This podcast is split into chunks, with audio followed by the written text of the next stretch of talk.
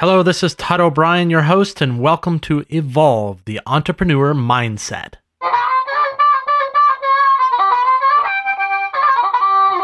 Hi, I'm Sam Decker, and I'm feeling playful.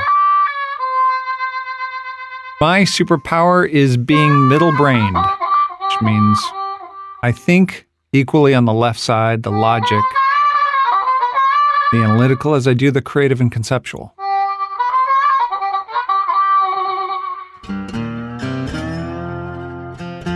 My guest today is the epitome of a successful serial entrepreneur. He has launched and sold multiple businesses, played amazing roles in founding companies like Bazaarvoice, Capital Factory, Mass Relevance, which was acquired by Spredfast, Clearhead, acquired by Accenture, and many, many more.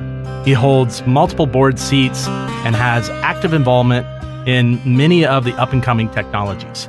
He's the author of two how to marketing books an investor, a mentor, and a pillar in the Austin community and beyond. Please welcome to the show, Sam Decker. Great to have you here today. Thanks, Todd. Great to be here. You know, you work with a lot of companies that are growing and growing fast, and these founders, they hit certain milestones. And many of them kind of want to know these tactics and tips on how to get over those hurdles. But how important do you think their actual mindset behind that in achieving this is versus the knowledge of actually knowing what to do next?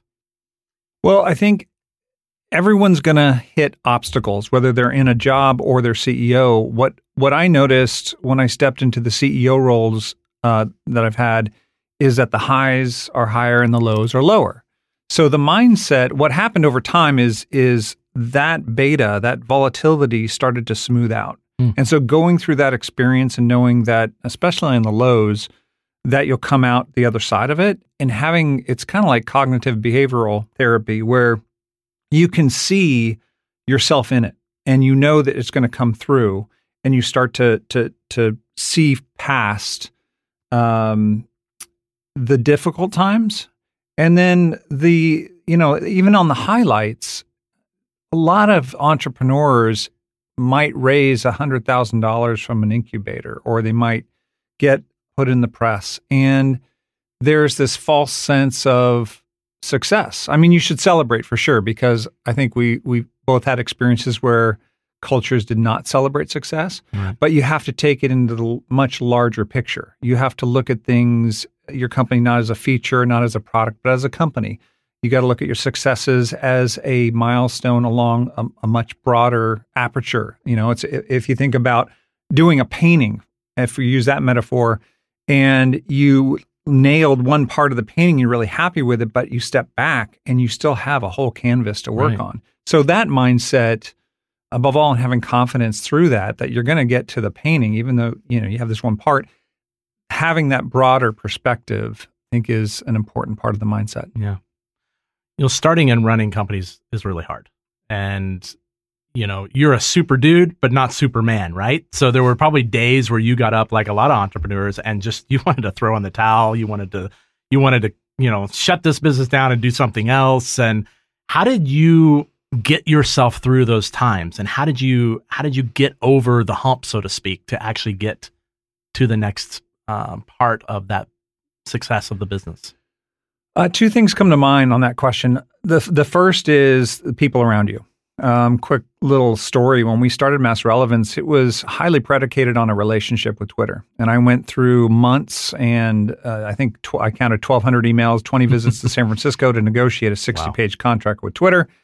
At the end of it, I didn't feel good about it. I just hmm. felt like we were in a really rough spot. Well, our first investor, Mike Maples at Floodgate, um, I sat down with him. I said, Hey, look, I'm ready to give back the money if you want it because this is kind of scary. And he, he said, That's what that's, that's what it's for. It's for it's risk. You know, let's take the blue pill and go down that path. And I think that encouragement helped me at that very low time. The other part is experience, and it, kind of what I said before. If you haven't had the experience of painting a painting, having gone through startups in the first third of my career, the ones that we're not talking about, you've never heard of, they don't exist. all of that, and then going into Dell and having the corporate experience and sort of going through all of that absolutely helped me as I went into starting companies, which is the more successful part of my career that you speak of now. but you go through a lot of experiences where they they they weren't successes, they weren't home runs, they they companies you never heard of, and that you know that you gained those experiences that will play out through those difficult times and Yeah. getting through it. So you have a, a go back to that intellectualizing uh, kind of the emotional difficulties of being Yeah. an entrepreneur. A bit like musicians who are really super popular and nobody really hears of their first few albums, which Yeah. failed miserably. Um, is what you're saying? Is it's a similar similar thing? Yeah, uh, you know, if if you want to um, get in on that, you know, uh, a little deeper, there are so many entrepreneurial biographies. Like take Mm. Walt Disney and, and Yeah. look at all the failures someone like that has had, yet had the ability to buy all of all of that land in Florida and build Disney World at Yeah. some point. So something led him to that confidence to do that. Yeah. You know, you've done a, a lot of really great things in your career. What are you most proud of personally? I mean, it's cliche, but I'm most proud of the family that we're building. Mm. now. You know, it takes a, as much as it takes the experience it through startups, and you look back on a 25 year career and, and, and then play that forward. You also play back all that you've learned in your past and personal Yeah. things father, husband, friend.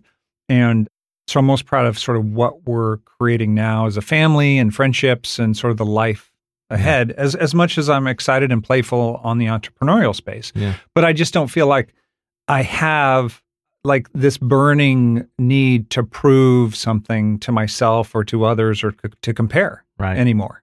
And it's interesting because I talk to entrepreneurs and they're so urgent about showing that they can be an entrepreneur Mm. and I could do something bigger maybe, but don't need to. right. Yeah. What lessons have you learned about being an entrepreneur and applied that to your relationships and your family and raising kids? Well, what I've learned is that all a a lot of the superpowers and skills I have in building companies are almost antithetical Hmm. to building relationships. Yeah. Uh, and so that in itself is a great learning that what got me here won't get me there in terms of, you know, what you want out of life. right. Uh, this now we're going beyond the painting and going into the museum, you know. So we're thinking about a, a lot of things as you think about your life and what you want, and you think about the end goals and you work backwards. It's typically how I think about things. I reverse engineer them, and if I reverse engineer end of life, I start thinking about okay, what got me here, and the list making and the execution and the desire to achieve and all of those things there is a place in that because you can apply that to working on yourself and those kind of things. But when when you want a full life, you and, and, and you go to the museum and you say, I need all sorts of paintings and I need to paint them differently, you start to work on those things. And and so I think I think I approach myself and sort of development of self as much as I would development of a of a company. So Hmm. that that part serves me. Yeah. But what I need to develop are not the same skills I will say one thing though, the the relatability and sort of relationships, whether spouse or kids or friends, there are some things I could have done better in Mm. the first part of my career as an executive, as in the CEO. And tell me more about that. I, I remember times when I, one of my other superpowers is being straight to the point. Like I'll get Mm. to the right answer very quickly and and say it without a lot of context or a lot of communication around it. And so when you have people close to you, um, you realize that you haven't fully contextualized where you're at emotionally or what's happening or what's coming Mm. next and those kind of things. The same is necessary as a leader in a company is to contextualize where we are in this journey as a company. What is our purpose and vision? Where are we at now? Where are we concerned? And then, you know, individuals, you start to say, you know, they're on their journey and you need to, uh, as a leader, say, here's where you, I see you in all of this. Yeah. And I don't. I just say, here's what we need to do. Here's go this, do this, Yeah. boom, boom, boom, boom. And everyone's like, I don't see the whole painting. I don't see the whole picture. Yeah. And and so just being more proactive on communicating that Yeah. and leading people to where they're going is helpful. Yeah. And giving people that context so they know where things are headed. It's And huge. yeah, really good stuff. We're going to pause for a minute and take just a short break. We'll be right back. Hello, Maddie. Hi, Todd. We're back. We have had some interesting conversations today. Mm-hmm. I like conversations. They're great. They're great to talk, but it's also great to listen. That's a hard skill. It's a hard skill. And I got to be honest, not everyone in my life is a great Uh-oh. listener. Okay, time to go deeper. Double click. I mean, my boyfriend, I would consider it selective listening or oh. selective Oh. hearing, rather. I think you're not alone in the I'm- relationship world. I'm clearly not alone because something incredible called Listenly exists. And that proves that I am not alone. So, Listenly allows you to have a listening session with a mindfulness practice practitioner. Okay, hold on. A listening session. A listening session where Someone, someone you you can pay someone to listen to to listen you. to you. It's genius. It's absolutely genius. Where has this been all my life? I don't know. It sounds like a version of therapy, but that is much simpler almost. it's yeah. just sometimes we just need to be heard. I think it's incredible. Listenly.co is where you can go to learn more. You can use it anytime, but for me, I'm thinking, when would I use it? Sometimes after I leave an interview and I walk back to my car and I shut the door and I'm just like, oh my gosh, what just happened? And I call like the first 10 people in my contact book, and all I want to do is tell them all about everything that I feel like I did wrong or said really well in my interview. And it's usually during the middle of the workday and nobody's answering, not even my mom. So this is a perfect example of what when I would use Listenly. it's great that they talk about it's like actually being heard because there's a big difference between listening and being heard. 'Cause You even said selective listening or just uh huh, yeah, mm hmm. Or what about the people that are like seem to be listening, but they're really just waiting for you to stop talking so they can Yes. start talking, and you can tell like he's not listening to me, not even close. Yes. How would you use Listenly? Like when would be a I think I would use Listenly. And I'm an introvert. oh you are And sometimes I get in my tunnel for a long, long time. And after is when I really want to be listened to. Because then I have all these ideas and I have all these thought processes. I process things about myself. right. So I could use Listenly and I could get a discount. We have a discount. It's welcome 20 is the code that you enter and you get a free or a, uh, a discount, not a free, Twenty percent off. a free 20% off of your first session with Kyle. And she's offered this to us. So check her out at listenly.co. All right, we're back here with Sam Decker. Um, what is your current entrepreneurial passion right now? You you've got you strike me as a guy who probably have tons of ideas in Evernote or on a pad somewhere. Google Doc, yeah. And you're constantly Google Docs, whatever, Yeah. and you're constantly coming up with ideas. But what is really driving you right now? Well, I'm in terms of industry, I didn't quite understand artificial intelligence or blockchain. What interested me was um, immersive reality, um, virtual reality, augmented reality. So a couple of years ago, I started a a firm called Fair Worlds um, with a partner to build immersive reality experiences. And I Hmm. recently joined a board called Interplay Learning, which does virtual reality training in the skilled trade space. And so I'm I'm I'm interested because it's so visual, because it is you know all the big players are driving hardware. There, there's a lot of changes in that market. I like where there is a a big wind, a sea, you know, sort of a sea of change happening in a space and riding, you know, the wind. If I use another analogy, Yeah, it'd be get in a boat and put up the sail and ride that wind. And so I'm interested in that.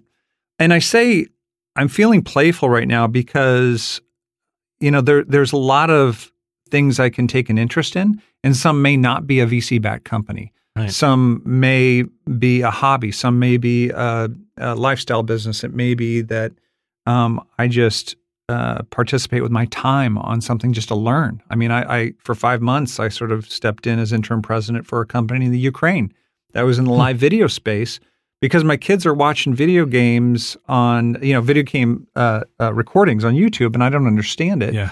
and I've never worked in Eastern Europe, and so I got a twofer in terms of learning, uh, and and just stepped into that for five months. So um, my passion can bounce around, uh, and so it's not once. But what does have to happen is there has to be uh, that that that sea of change, something different. It can just be operating in an old school industry because I think at the core of me uh, is someone that likes to build, create, deal with them that ambiguity. Yeah. Um, half of my head is in product, and the other half is in go to market, Mm. and so it has to live in that space.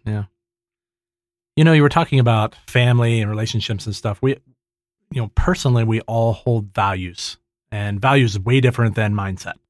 Been talking about this a little bit on my podcast with people about values versus mindset. So values are something that doesn't really shift. Mindset can shift. So these values that um, you know you hold, how have your values played a role in your choices that you've made over time?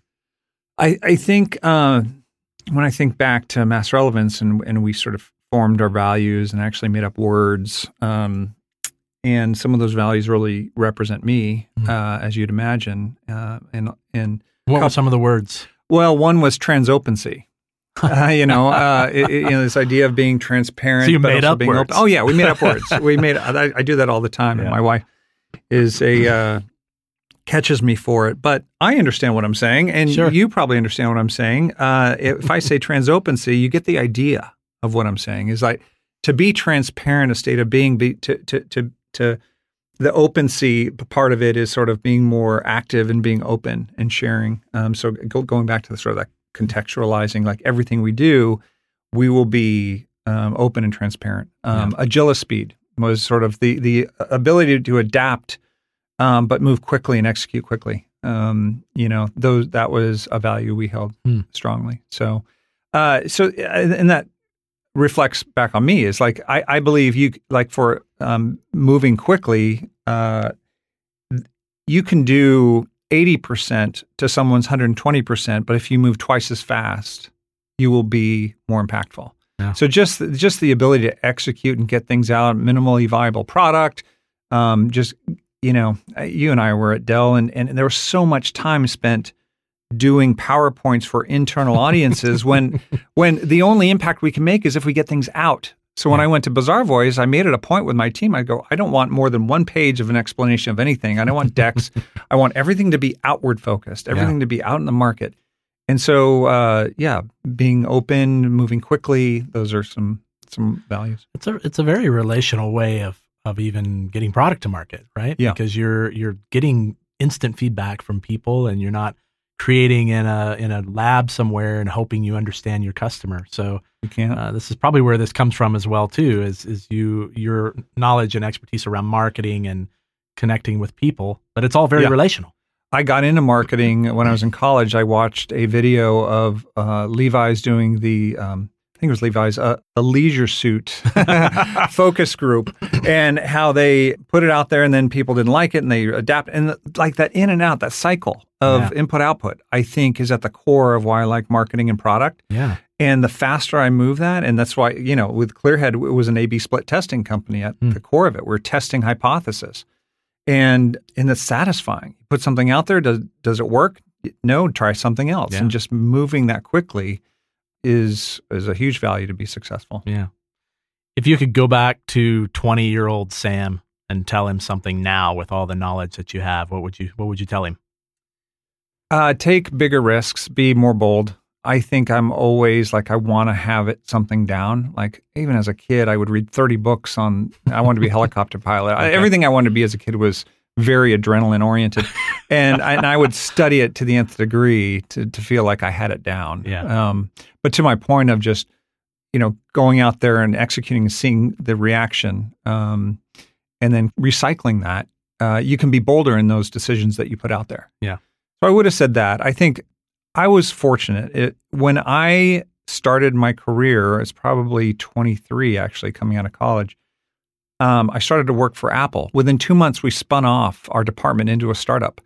and at that ripe age, I w- became a vice president of a startup. Oh wow. And that mindset, you talked about Yeah. mindset. There was a shift for me that occurred from an entry level employee to a vice president of a startup and I had to play the part.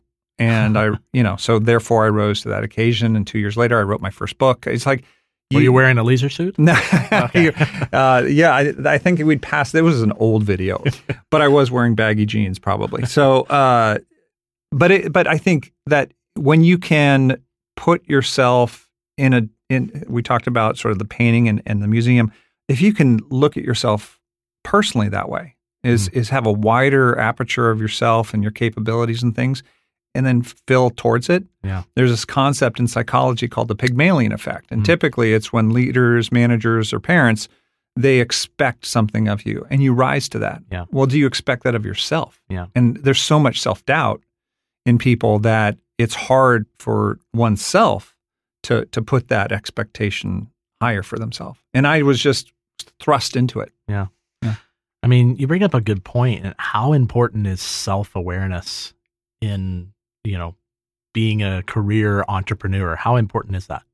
Uh, it, it it is super important, but it, it takes more than that. It has to be a soup of ingredients, and that's one of them. Because if if you can if you're self aware, but you have too much ego, or, or you're not humble, you're not taking advice. Like I can be self aware of my strengths, but if I'm not willing, if I'm insecure and Yeah. self aware, I might not bring someone around me that fills my weaknesses.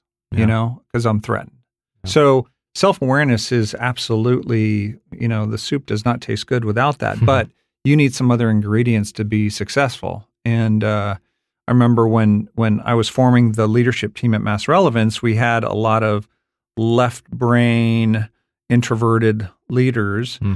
Um, I had one more extroverted co-founder, but I brought in a very extroverted right brain CMO to balance things out. Yeah. And um, uh, there's this great book about Abraham Lincoln called The Team of Rivals. And he actually brought in very diverse set of even enemies Hmm. into his cabinet to be successful. Um, and so, you know, on the back of my computer and my, my car, I have this sing- symbol of yin yang. It's kind of the middle brain symbol. It's kind of like you have to have contrasting opposites to be successful. Hmm. So, self awareness is a big part of it. That's the soup you're talking about. Well, it's an the right ingredient in the soup. It's an ingredient in the soup. I think you, you have to have you have to be willing to take advice and seek out help and be able to lower the ego. Mm. You know, because by the way, when you first talked about getting through the tough times, when the ego is down, it doesn't hurt you as much. When the ego's too high and you and you fail, you have a much bigger down Right. you know, or you have a disproportionately your the, the cockiness is is playing a part, and and you're masking what you truly need to see in the situation because you're falsifying where you're at Mm. because you have so much ego, you're so confident, or you're so cocky. And I see that a lot too, and that's a lack of self awareness. Yeah.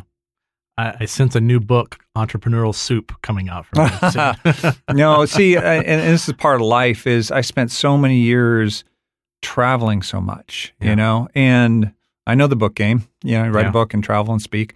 So, so think about when I talk about playful, it's this mix of things I'm interested in, people I'm interested in working with, spaces that I'll, you know, new things I'll learn that fits in with what I'm constructing in life. And so it's an interesting um, calculus, an algorithm trying to create with all that. But what I know is I don't want to go on a book tour and go Yeah. speak everywhere. there you go. Well, Sam, it's always a pleasure to sit down and talk with you, and thanks for joining the show. I appreciate it. Thanks for having me.